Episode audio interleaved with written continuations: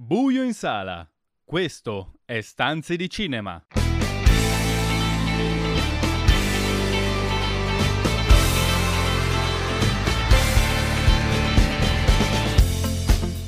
Bentornati a Stanza di Cinema, il programma che vi racconta i film in streaming, tutte le novità da Hollywood a Cinecittà e l'universo delle serie TV. Io sono Marco Albanese e con me per questa puntata ci sono Carlo Cairoli. Ciao a tutti. Daniele Valsecchi. Ben ritrovati.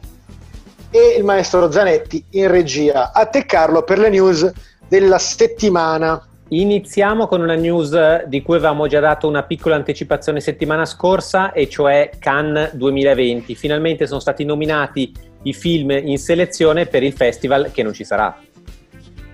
Sì, diciamo che questa, questa pantomima del Festival di Cannes eh, è arrivata finalmente a, a, termine. Sono stati annunciati eh, giovedì scorso 56 titoli addirittura, eh, peraltro di cui 21 francesi, quasi la metà mal contati, francesi, 15 opere prime, praticamente un record di tutti i tempi per Cannes, che ne ospita invece pochissime, e addirittura 16 film diretti.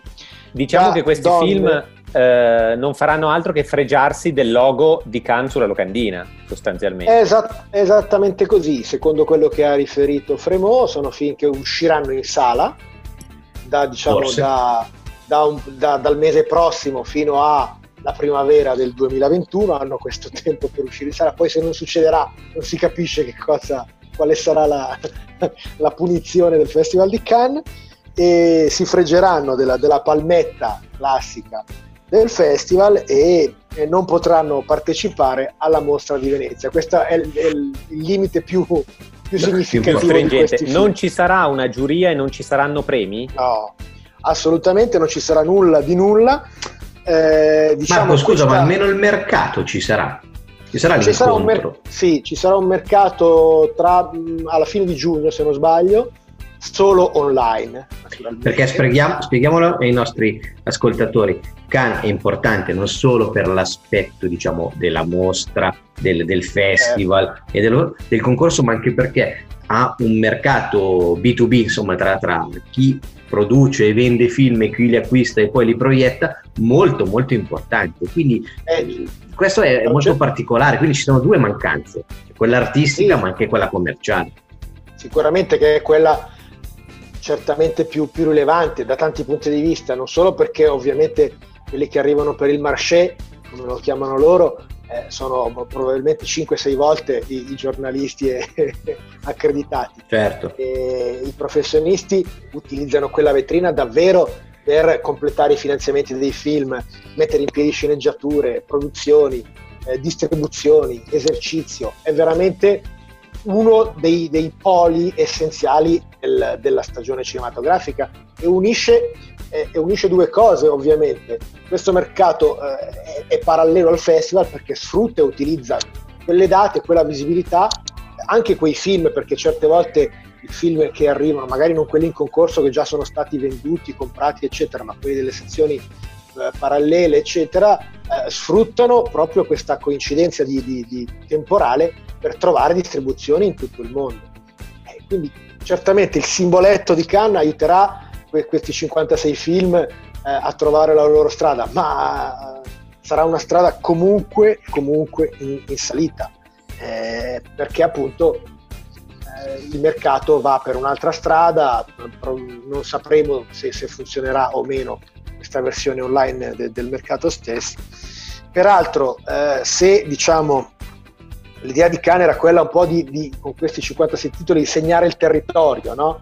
far capire certo. che loro ci c'erano, che, che, ci sono, che Cane è ancora importante, che ancora può esercitare il suo potere di influenza su una serie di titoli, in realtà eh, Khan stessa ne esce molto piccola. Anche perché ne abbiamo parlato settimana, l'abbiamo accennato settimana scorsa, tanti film hanno rinunciato al loghettino di Khan per poi pensare di andare a Venezia.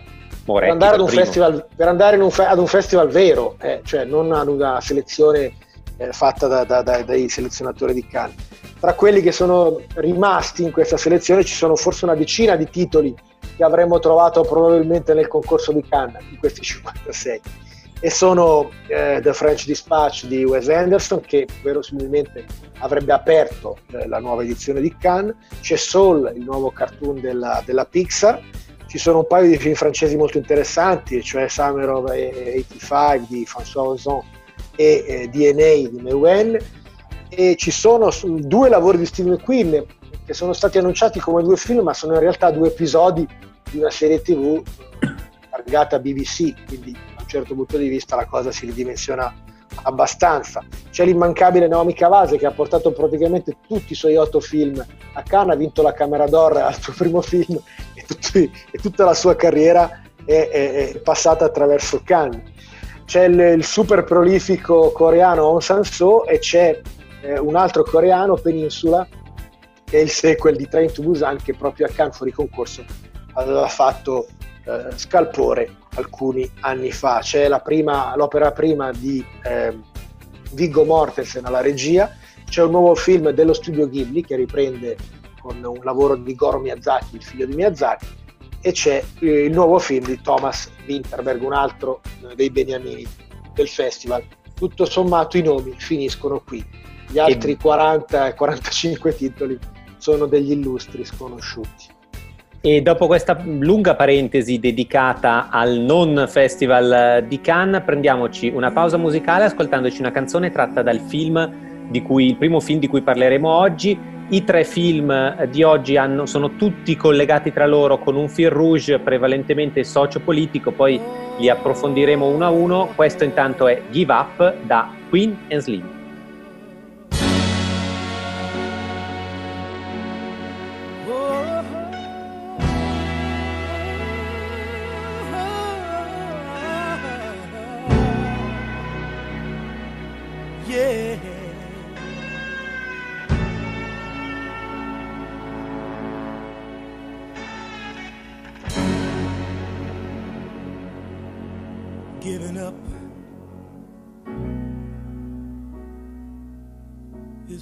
To do.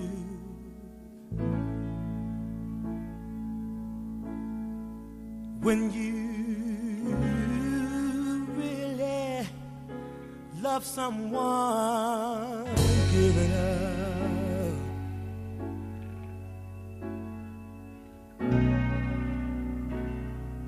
So hard to do.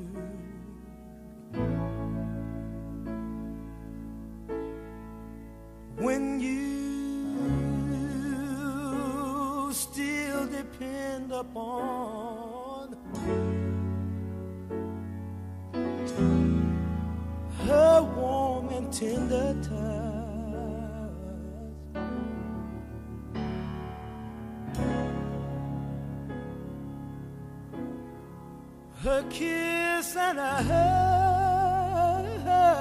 caress.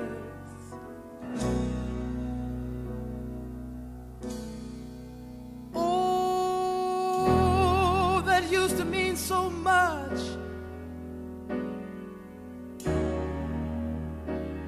And bring you happiness.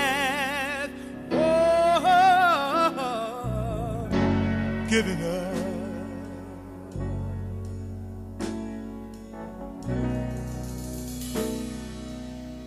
So hard to do. I've tried.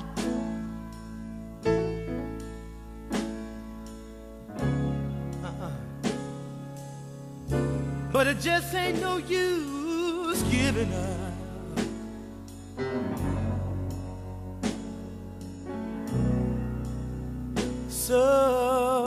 Hard to do.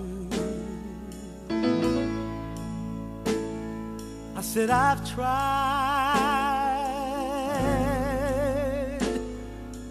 but it just ain't no use. but my light of hope is burning dim.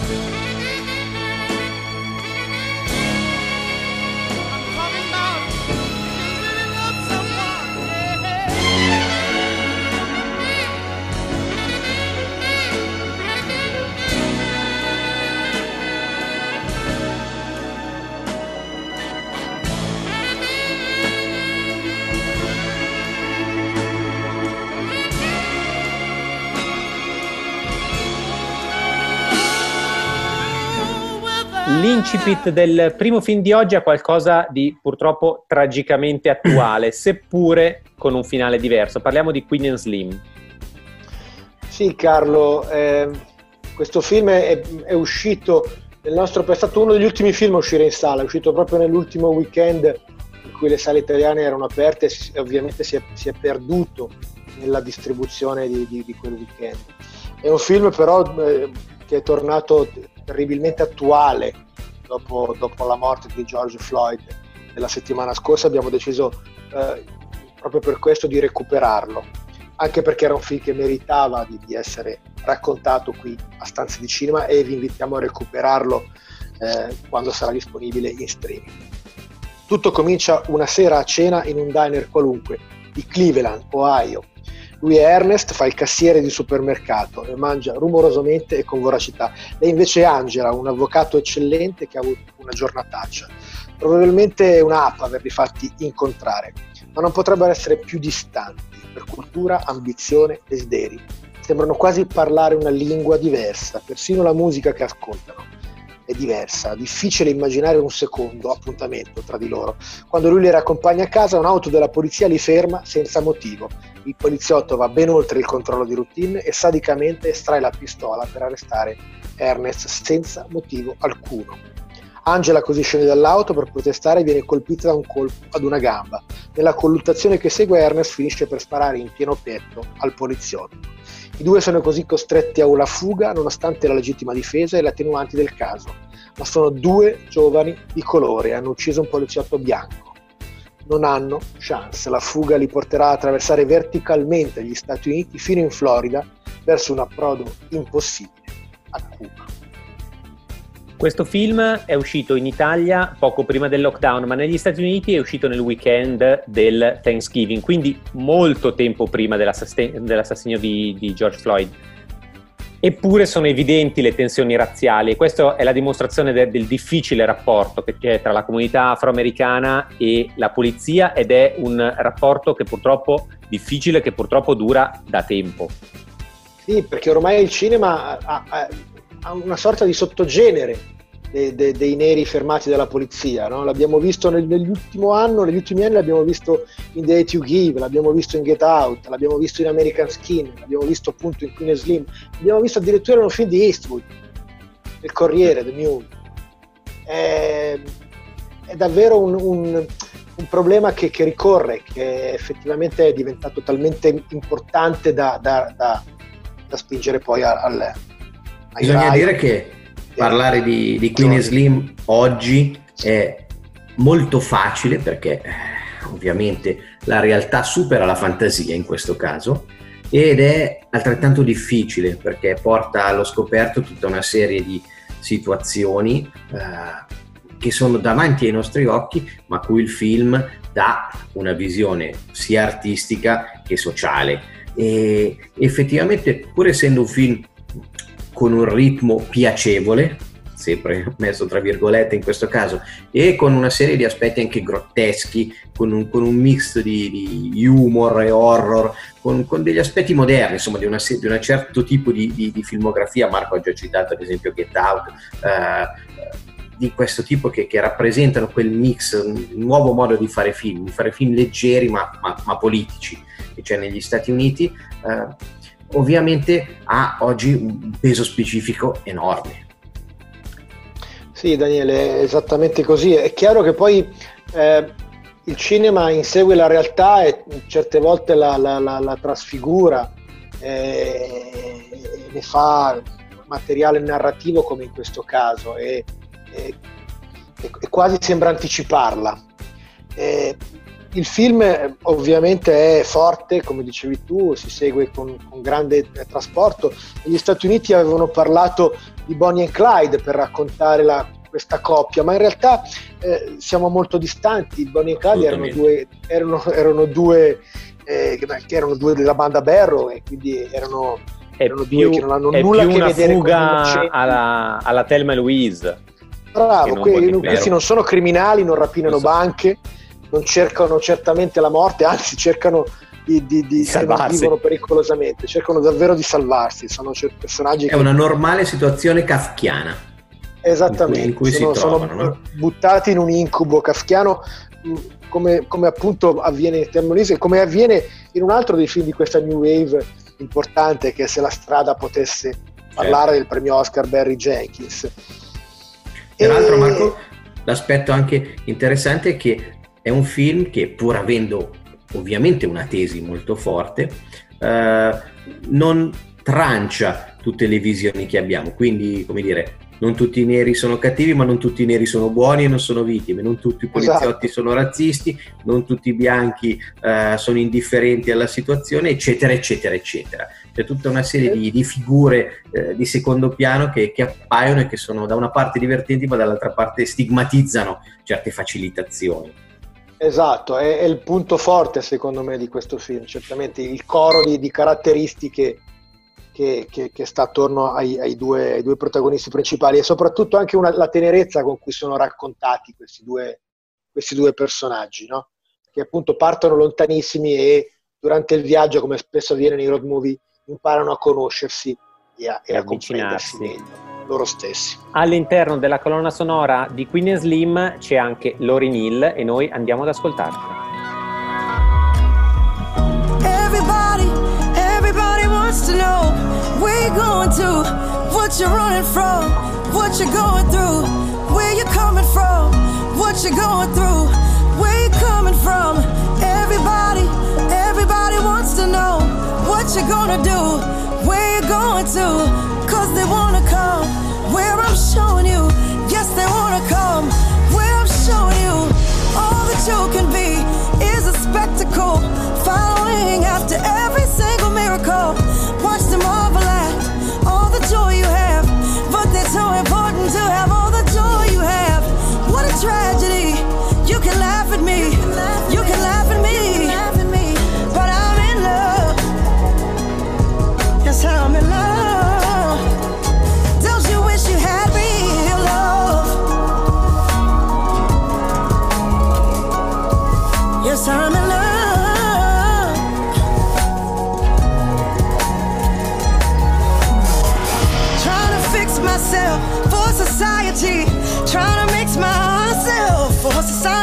But can you tell me where is love and anxiety?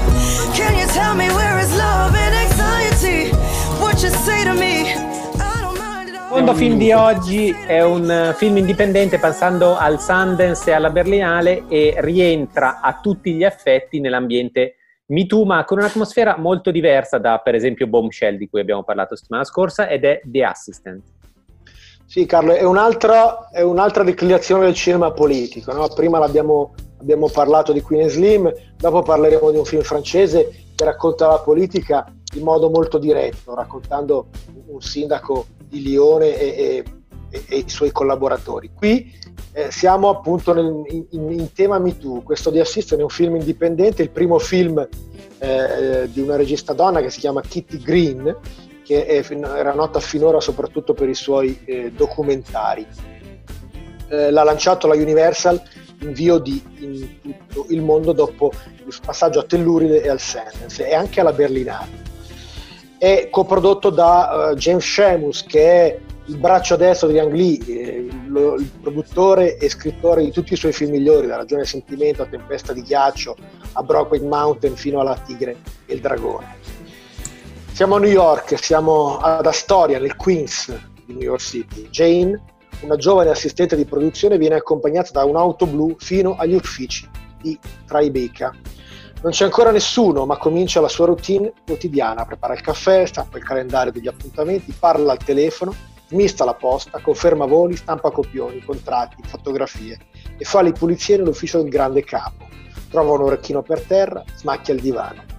La moglie del produttore chiama due volte l'assistente si becca la prima delle sfuriate giornaliere del suo boss a metà giornata una giovane ragazza, Sienna, che il capo aveva conosciuto ad un festival e faceva la cameriera, si presenta negli uffici perché è stata assunta come nuova assistente. La protagonista l'accompagna direttamente in un albergo, subito dopo anche il capo sparisce. Battute e strizzate d'occhio tra gli altri dipendenti. È chiaro quello che sta accadendo e non è la prima volta che accade. Quando Jane si rivolge al consulente delle risorse umane interno alla società per denunciare quello che sta accadendo, scoprirà fino in fondo come si esercita il potere e cosa ci si aspetta da lei all'interno di questa società. Abbiamo più volte parlato di MeToo sotto tanti punti di vista diversi. Questo di Assistant secondo me ne aggiunge uno nuovo, che è quello del, del non detto, che in questo film è angosciante da una parte e assordante dall'altra. Sì Carlo, perché l'idea originale secondo me di, di Kitty Green è quella di non raccontare né dal punto di vista del, del criminale né della vittima, ma dal punto di vista di chi è costretto a, a subire quell'ambiente, a, a, nascondersi, a nascondere a se stesso e agli altri le cose che stanno accadendo. No? Quello di, di, di, chi è costretto a vedere l'abuso di potere esercitarsi quotidianamente, pieno di omertà, di paternalismo, eh, che si declina anche in, mob, in un mobbing sottile, impalpabile, fino ad arrivare alle molestie sempre più evidenti che vengono però in questo film, come dicevi tu, sempre suggerite e mai mostrate. Peraltro noi non vedremo mai nemmeno il volto la sagoma di questo, questo produttore che, che, è al centro di questa storia. Noi restiamo sempre con la sua giovane assistente che ha cominciato da qualche settimana questo lavoro importante. Vediamo alla fine i genitori parlare con lei, eh, anche loro completamente all'oscuro di quello che sta succedendo, no? contenti perché ovviamente è un posto... Il lavoro dei sogni. È il lavoro dei sogni, è l'inizio di una carriera evidentemente promettente ed è proprio lì che si gioca uno del, degli elementi chiave di, di, di questo esercizio del potere, no? che alterna telefonate violentissime a email elogiative, in cui i complimenti e i miraggi di una carriera futura fanno da contraltare a, a un patto di connivenza colpevole, interessata, un'omertà che pretesa ed è minacciata. È, è veramente un film eh, che ti sta addosso, che, che, ti fa mancare l'aria, questo, questo The Assistant. Eh. Verissimo, si crea anche un'empatia totale con la protagonista, tra l'altro menzione d'onore per, uh, per l'attrice perché veramente uh, fa passare, per esempio, anche nelle scene in cui è costretta a scrivere delle email al suo capo di scuse, eh, fa passare veramente questa angoscia e questa mancanza di ossigeno di cui, di cui, di cui parlavi.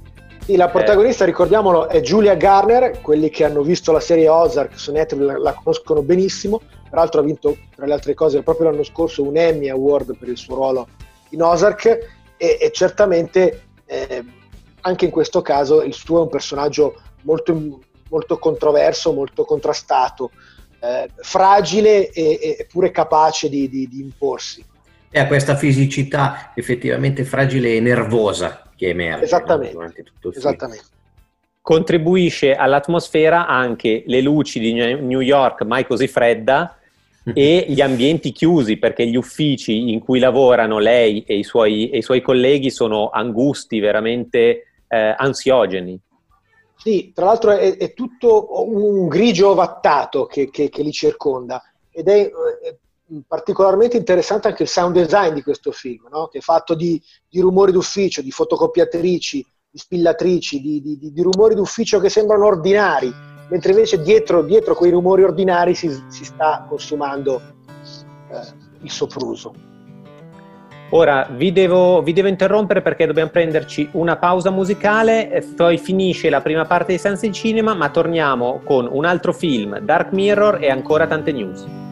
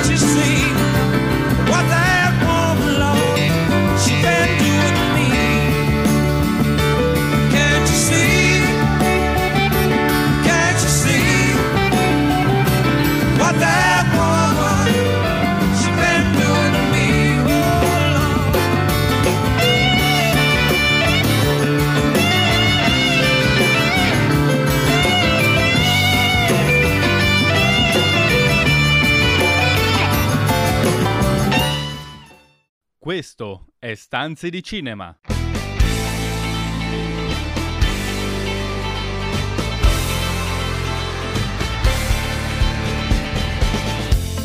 Rieccoci in onda con la seconda parte di Distanze di Cinema. Iniziamo ancora con qualche news, una particolarmente interessante per noi che amiamo molto il, il regista della favorita, torna l'Antimos e torna in accoppiata col suo sceneggiatore McNamara. Sì, esattamente, lo sceneggiatore inglese che ha scritto con, con lui la favorita, saranno- dovrebbero fare coppia ancora una volta per adattamento di un romanzo del 1974 di Richard Brautigan che si chiama The Oakline Monster, il mostro degli Oakline in italiano, edito da ISBN. È un, eh, un western gotico che ha una storia hollywoodiana lunghissima perché arriva addirittura dagli- dai primi anni 80 da un progetto di Al Ashby con Jack Nicholson e Dustin Hoffman, che poi è passato a Tim Burton, che avrebbe voluto farlo con Nicholson e Clint Eastwood, e adesso è arrivato fino all'Antimos, e quindi evidentemente è un progetto che reclama due superstar. Adesso cercheremo di capire chi vorrà coinvolgere l'Antimos in questo, in questo suo nuovo progetto. La seconda notizia, questa invece più che interessante è particolarmente divertente. Tarantino, credo su stimolo di qualche eh, giornalista curioso, ha eh, decretato come suo film del decennio The Social Network. Sì, era stato, è stato intervistato dalla Premiere. rivista Premiere, che mh, è una sorta di equivalente del nostro Chuck americano. Eh, gli è stato chiesto quale fosse a suo avviso il miglior film del decennio, appena terminato e senza tanti giri di parole, quel modo diretto che, che gli è sempre proprio, ha detto che il miglior film secondo lui è quello di, di David Fincher. Del Peraltro la spiegazione è stata perché è il numero uno, perché è il migliore, dire, non c'è nulla da aggiungere, cioè, Sì. va da sé. Talme- per lui è talmente evidente che non, non c'è discussione. Però è vera una cosa, è vera che eh, la storia e la sceneggiatura, lui ha parlato, l'unica cosa che ha Bravo, aggiunto, insomma, certo. significativa è stato sul lavoro di Aaron Sorkin, effettivamente sono la forza proprio di, di social network, che peraltro nella nostra classifica di stanze di cinema è anch'essa nella top 10 del decennio. Eh, per chi non lo sapesse, una delle pagine più, una delle sezioni più divertenti di stanze di cinema è proprio quella dove noi facciamo le classifiche dei film dell'anno e poi dei film del decennio. Tutto questo per, per- per le famose serate da passare con gli amici litigando sui migliori film. Esattamente. Esatto. Se siete interessati alla nostra recensione, ovviamente la trovate su stanzedicinema.it. Eh, un'altra notizia interessante è il cast del nuovo film di Anna McKay che di settimana in settimana sta diventando sempre più ricchio. Lo ricco. L'ultimo ad entrare nel cast è Leo DiCaprio. Dovrebbe essere Leo DiCaprio perché come abbiamo raccontato la settimana scorsa il film di Scorsese è ancora in stand by, ha cambiato produzione eccetera e verosimilmente DiCaprio ha liberato un piccolo slot da poter impegnare col nuovo film catastrofico, commedia catastrofica di Adam McKay che si chiama Don't Look Up che racconta dell'arrivo di un imminente asteroide che, che rischia di distruggere completamente la Terra.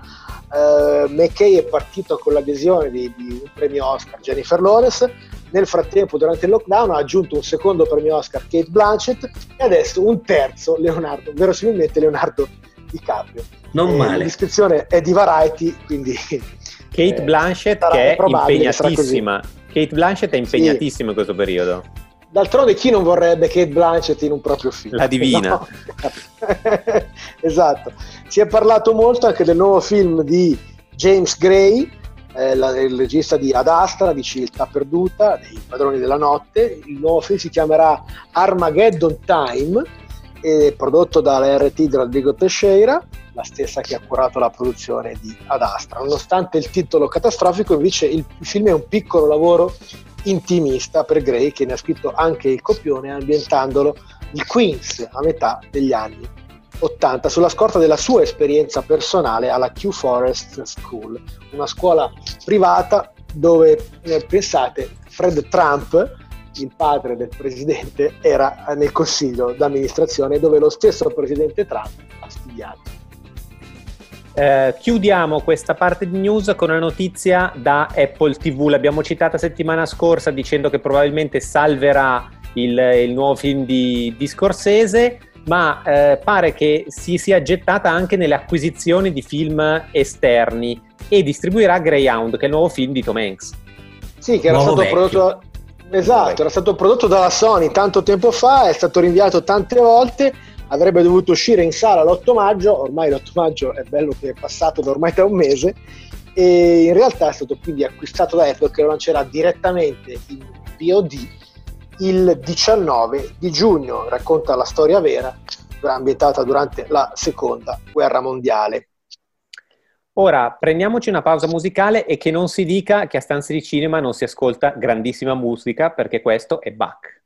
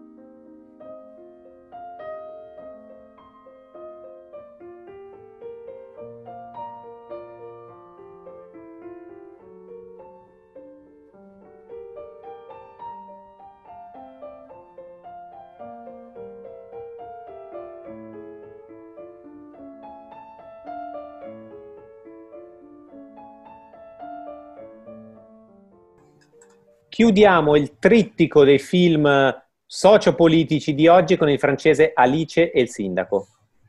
Sì, Carlo, è il secondo film di Nicolas Parisier, dopo l'esordio che è rimasto inedito in Italia Le Grand Jeu del 2015. È un piccolo film politico che racconta l'incontro fra una ricercatrice di lettere e il sindaco di Lione, arrivato a un momento chiave della sua carriera nella pubblica amministrazione. Paul Terenot eh, è l'ultimo mandato come sindaco, dopo una vita spesa interamente nella politica e nel Partito Socialista. Ed è come prosciugato, svuotato dalla lunga pratica dell'amministrazione. Non riesco più a pensare, come confida alla giovane Alice che ha scelto per aiutarlo a riempire il suo motore di nuovo carburante, di nuove idee. Quelle che ha sempre avuto nella sua vita fino a che la fonte a un certo punto non si è inaridita del tutto. Alice viene dagli studi classici, era a Oxford, prima che il sindaco la chiamasse nella sua squadra. Si trova così improvvisamente a fare i conti con i meccanismi del potere, da una prospettiva certamente un po' naif, ma decisamente più libera e anticonfermista rispetto a tutti quelli che gravitano attorno a Paul Terenot per interesse o per convenienza. Pian piano attraverso una serie di occasioni ritagliate tra un comizio, una presentazione, un appuntamento e un discorso in assemblea, Alice cerca di riannodare il filo di un discorso pubblico che si è fatto via via sempre più fragile. Il film, l'hai, l'hai- l'hai detto tu, è un piccolo film francese che però meriterebbe la visione da parte di gran parte degli amministratori locali e non, anche perché è certamente un'immersione nell'umiltà e soprattutto una riflessione del ruolo dell'intellettuale in politica, perché come dice il, il sindaco di, di Lione, Fabrice Lucchini, è l'incontro tra il principe e il filosofo. Sì, esattamente Carlo. Eh, principi e filosofi esistono poi da sempre naturalmente, no? E, e questo è un altro di quegli incontri. E, è anche un film che racconta eh, magari noi non, non- che siamo italiani non ce ne siamo resi conto, ma è anche un film che racconta eh, la fine de- della, della lunga storia del Partito Socialista francese, che, che per più di mezzo secolo ovviamente è stato uno degli elementi essenziali nel- nella lotta politica e nella vita democratica del- di, di quel paese fino a- alla presidenza Hollande poi è, è fondamentalmente sparito con le ultime elezioni presidenziali. Allora questo film racconta anche che cosa vuol, essere, cosa vuol dire essere di sinistra oggi, che cosa vuol dire essere progressisti, una parola che il sindaco usa spesso e a cui Alice a un certo punto risponde eh, che bisogna riempirla di contenuti, perché per esempio per dei ricchi conservatori pagare meno tasse rappresenta- rappresenterebbe un progresso. Quindi le parole certe volte ingannano, no? E quindi in questo film è proprio da lì che bisogna ricominciare, dal valore delle parole, dal valore della propria azione. Lei dà un, messaggio, riconoscere- dà un messaggio forte in quel caso, no Marco? Quando dice bisogna stare vicini alle persone, Esatto. Eh, che è un po' il punto di forza e anche dal mio punto di vista un po' il punto di debolezza del film, nel senso che io sono meno entusiasta di voi su questo film, nel senso che l'ho trovato sicuramente interessante, ma un, un po', ovvero molto, autoreferenziale, cioè eh, cerca di raccontare qualcosa di nuovo sulla politica, di spiegarlo in modi nuovi, ma mi sembra che in realtà usi comunque degli schemi, degli stilemi ancora vecchi, cioè che tenti di fare un lavoro nuovo rimanendo però ancora un passo indietro rispetto al postmoderno che ormai dilaga, forse siamo al post-postmoderno. E quindi eh, cercare di spiegare, sì, mettendoli nell'oggi, ma us- le, le terminologie, eh, le figure che vengono scelte, rappresentate, mi sembra un qualcosa comunque che si rivolga a un certo tipo di pubblico, a un certo tipo di mondo molto definito. Sì, Lo stai eh, descrivendo come radical chic. Ma beh, un po' certamente lo è, questo è evidente, ma non, sare- non sarebbe lì il difetto. Secondo me il limite è proprio, è proprio nel fatto di, di guardarsi un po' indietro, anche quando tenta e, e scrive e racconta di essere avanti. Non so se racconta di essere avanti. Eh, certamente l'idea di, di affrontare questo discorso da un punto di vista di, di un, eh, di un ricercatore, no? di, una- di un- di uno che non viene dal mondo della politica, ma viene da un altro mondo Certo, Che- anche dall'estero. Peraltro dall'estero ed è un mondo peraltro non solo, eh, è persino più snob di, di quello della politica, no? come quello dei, dei- dei- dei- letterati, di, chi fa- ha fatto studi classici. Forse è quello che rende il film eh, meno, come dicevi tu, meno, meno moderno di quanto vorrebbe essere, ma io penso che sia stata proprio una scelta, ecco, in realtà. È proprio l'idea di voler vedere quel mondo attraverso quella lente che, che in realtà si sta perdendo sempre di più. no? Il, il film è, ha al- almeno due o tre battute antipopuliste che, che- che proprio, che proprio da lì vengono, no? dall'idea che, eh, che invece insomma lì dentro ci sono persone no? Che, che nel, nel- nel crogiolo della politica, no?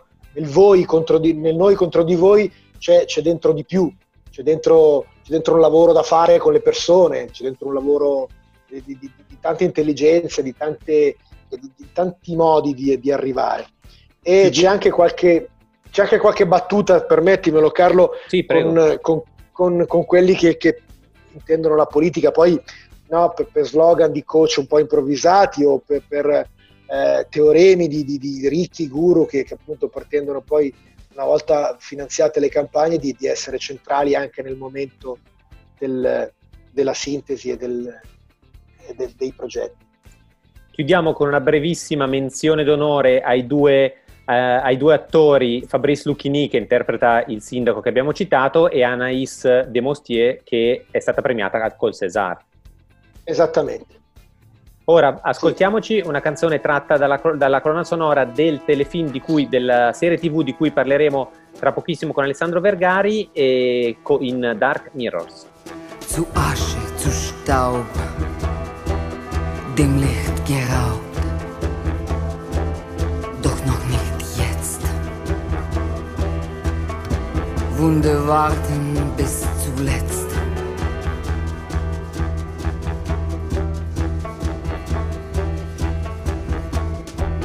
Ozean der Zeit, ewiges Gesetz.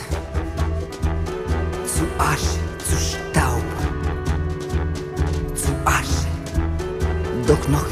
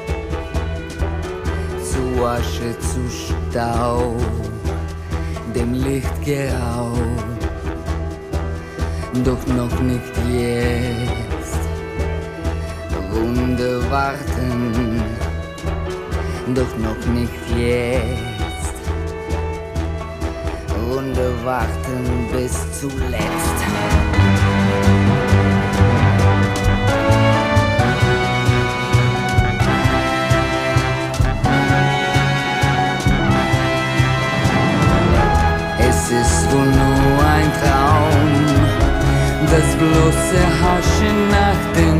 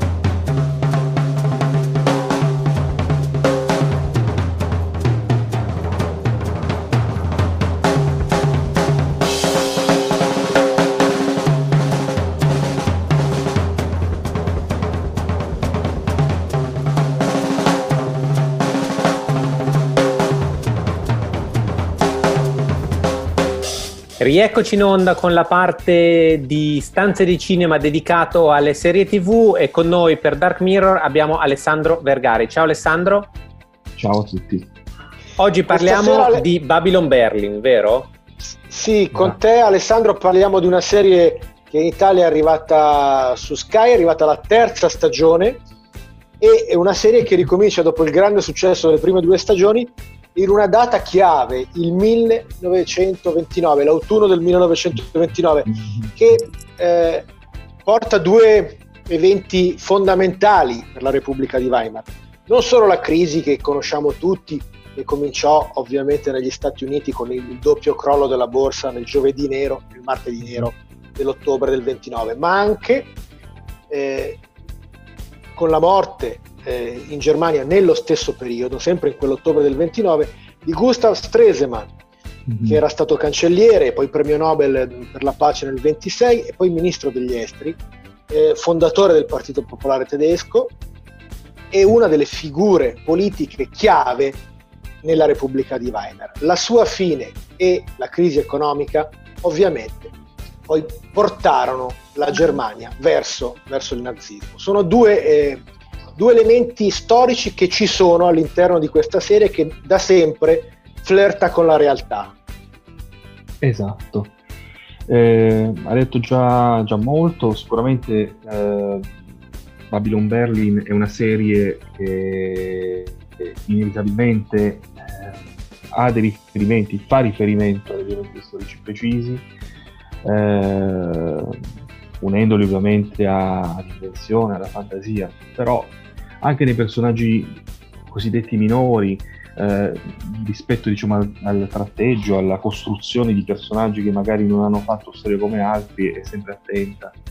Eh, la figura di questo criminologo, per esempio, eh, che è a capo dell'unità omicidi della polizia di Berlino è comunque eh, preso da- dalla realtà. Ehm, quindi diciamo Babylon Berlin è sicuramente una serie molto attenta alla ricostruzione storica ed è anche molto attenta alla ricostruzione degli ambienti, alla ricostruzione proprio delle scenografie scenograficamente, scenograficamente valida, ecco, robusta, una serie sicuramente robusta. Come hai detto tu, ehm, siamo nel 1929, la crisi di Wall Street sicuramente, la morte di Stresemann e l'inizio del declino inarrestabile della, della Repubblica di Weimar e questo è l'inizio ovviamente della, della crisi definitiva che porterà al nazismo. E, ehm, che cosa accade in questa terza stagione? Accade che eh, Charlotte Ritter, che avevamo lasciato alla fine della stagione precedente con i suoi sogni di entrare in polizia, finalmente ottiene quantomeno un incarico da ausiliaria, ma vorrebbe andare oltre e diventare a tutti gli effetti una detective. Eh, intanto uh, Gavin Rath, eh, il commissario eh, protagonista principale della serie, inizia ad indagare su una serie di omicidi che avvengono negli, nei famosi studi Babelsberg eh, che si trovano a Potsdam, nella zona nord di Berlino. Eh, omicidi che hanno come obiettivo delle attrici. Oltre a questo rimane in piedi la questione di Greta. Greta era stata uh, accusata, implicata ovviamente nel, uh, nell'omicidio, la strage uh, del commissario del questore Bend e anche qui si intrecciano le questioni storiche, perché Greta, che rischia di essere condannata a morte, eh, è stata armata dai nazionalsocialisti, ma durante il processo, si vedrà in questa stagione, accuserà invece i comunisti. Uh, un evento che ovviamente ricorda per esempio l'incendio dell'Acia, quindi eh, ci sono comunque una serie di, di riferimenti nella serie uh, che inevitabilmente in, incrociano uh, la verità storica. Alessandro, non solo la verità storica, in questa serie, in questa stagione soprattutto, eh, ci sono altri elementi, c'è il teatro, c'è Weill e c'è il cinema espressionista, perché gran parte della storia, come dicevi, si svolge negli, nei famosissimi studi Babelsberg, proprio durante le riprese di un film. Demoni della passione si chiama questo film. Eh, chiaramente come dice anche il capo della polizia di Berlino, a Berlino si sta scatenando una guerra tra bande e la criminalità eh, imperversa, eh, un altro elemento ovviamente di, eh, di disagio, eh, è appunto questa commistione tra la criminalità bassa e la criminalità alta, che poi diventa anche la criminalità politica, nei studi di Balbersberg quindi avviene, mh, avvengono una, serie, una catena di omicidi che assomigliano molto diciamo, a, a, a, omicidi di serial killer, anche se ancora non si può dire in quegli anni, in effetti. E, mh, è molto intrigante la storia perché poi, se non svegliamo troppo perché non ha visto la serie, questo metodo di, di omicidi, questa metodologia in qualche modo eh, che viene applicata agli omicidi si scoprirà essere frutto della mente di chi non ci aspettavamo. E quindi c'è un colpo di scena finale, eh, intorno al penultimo episodio, dove scopriamo che insomma chi ha architettato o che ha messo in piedi tutta questa serie di, di omicidi, ha architettato soprattutto il metodo, è un insospettabile. Ehm, che cosa si può dire poi oltre a quello che abbiamo detto? Sicuramente questo, innanzitutto che la serie è stata eh, eh, già mh, mm, ha avuto già un uh, abbiamo già la sicurezza che ci sarà una quarta stagione che inizierà probabilmente 2000, alla fine del 2020 o uh, all'inizio del 2021 una serie di successo, una serie che nasce da dei romanzi di Walker Futcher, una serie che però, come hai detto anche tu, attinge a, alla letteratura degli anni 20, alla letteratura degli anni 30, ma anche all'arte eh, degli anni 20 e 30, quindi l'espressionismo sicuramente, sicuramente Brecht, sicuramente una serie di riferimenti anche della insomma, della, della filosofia, della cultura più vasta di quegli anni. In questa serie si citano Junger, Benjamin, quindi eh, c'è molto insomma da dire su questo, ci sarebbe molto di più da dire, molto, eh, molto anche da, da scavare. Eh, Beh, allora, la, cons- la consiglio, consigliamo- la consiglio. Certo, la consigliamo, l'abbiamo premiata con il massimo dei, dei voti di stanze di cinema. Eh, grazie Alessandro mh, con eh, il tuo contributo per Dark Mirrors. Chiudiamo con una, uno dei forse l'ultimo momento romantico, l'unico di, di questa stagione, un me- momento bellissimo che accoppia i due protagonisti di, di queste- di- questa lunga serie. Era, era Una ora. te- una, una- esatto, era ora. Una canzone cantata da un altro dei protagonisti in una serata serena, una delle poche. Dubi Mm. Stalles.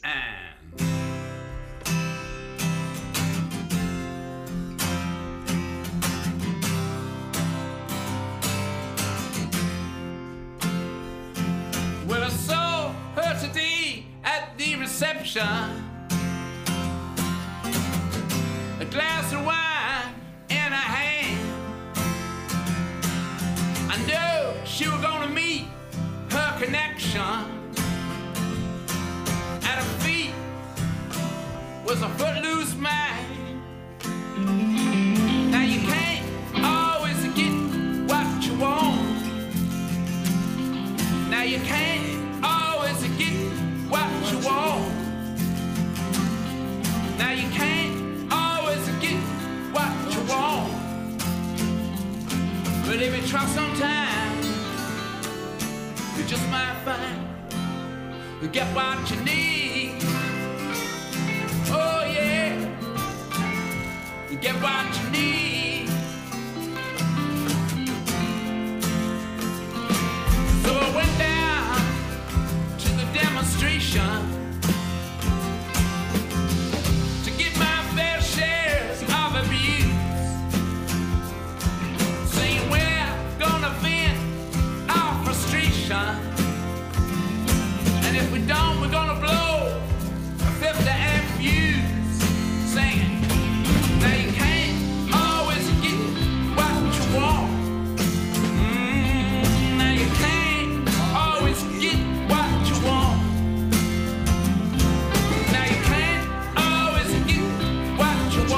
Siamo arrivati alla fine anche, anche per questa settimana di Stanze di Cinema. Per questa settimana appunto è tutto. Vi aspettiamo fra sette giorni per la prossima puntata e quando volete ci trovate online su stanzedicinema.com, su Facebook, Twitter e in podcast su Spotify. Da Marco Albanese, Carlo Cairoli, Daniele Valsecchia, dal maestro Zanetti in regia. Buon film a tutti!